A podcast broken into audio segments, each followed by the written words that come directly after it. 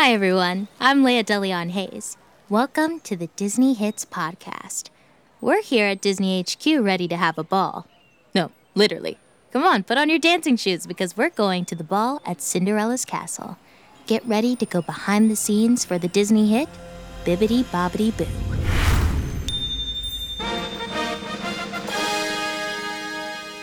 Salagadoola, metricaboola, bibbidi bobbidi boo.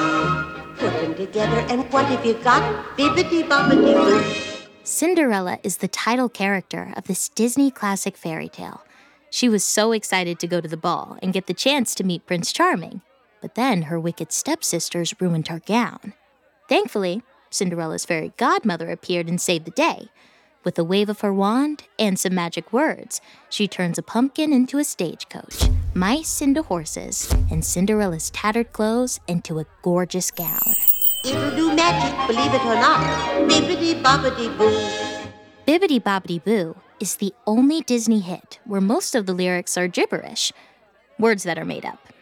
An earlier version of the song, sung by Perry Como, had more English lines like, If your mind is in a dither and your heart is in a haze, I'll haze your dither and dither your haze with the magic phrase.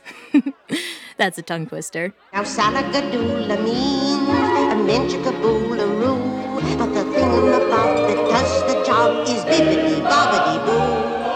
boo. Felton played the fairy godmother and was no stranger to the Disney family.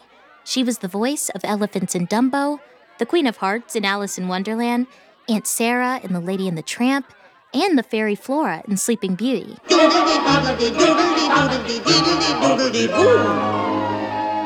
It had been over 10 years since Disney had a hit with 1937's Snow White. Like the magical song, Bibbidi Bobbidi Boo, Cinderella came through. The film grossed $4.28 million in 1950. That's almost 50 million today, and that helped fund the creation of Disneyland. We better get back to Disney HQ before we turn into a pumpkin. Well, I hope you enjoyed Cinderella's Ball and the behind the scenes stories about the Disney hit Bibbidi Bobbidi Boo from Cinderella. Listen to Bibbidi Bobbidi Boo and all your favorite Disney songs on the Disney Hits playlist, wherever you stream music. Stream Cinderella on Disney Plus. If you enjoyed this podcast, please subscribe and leave us a review.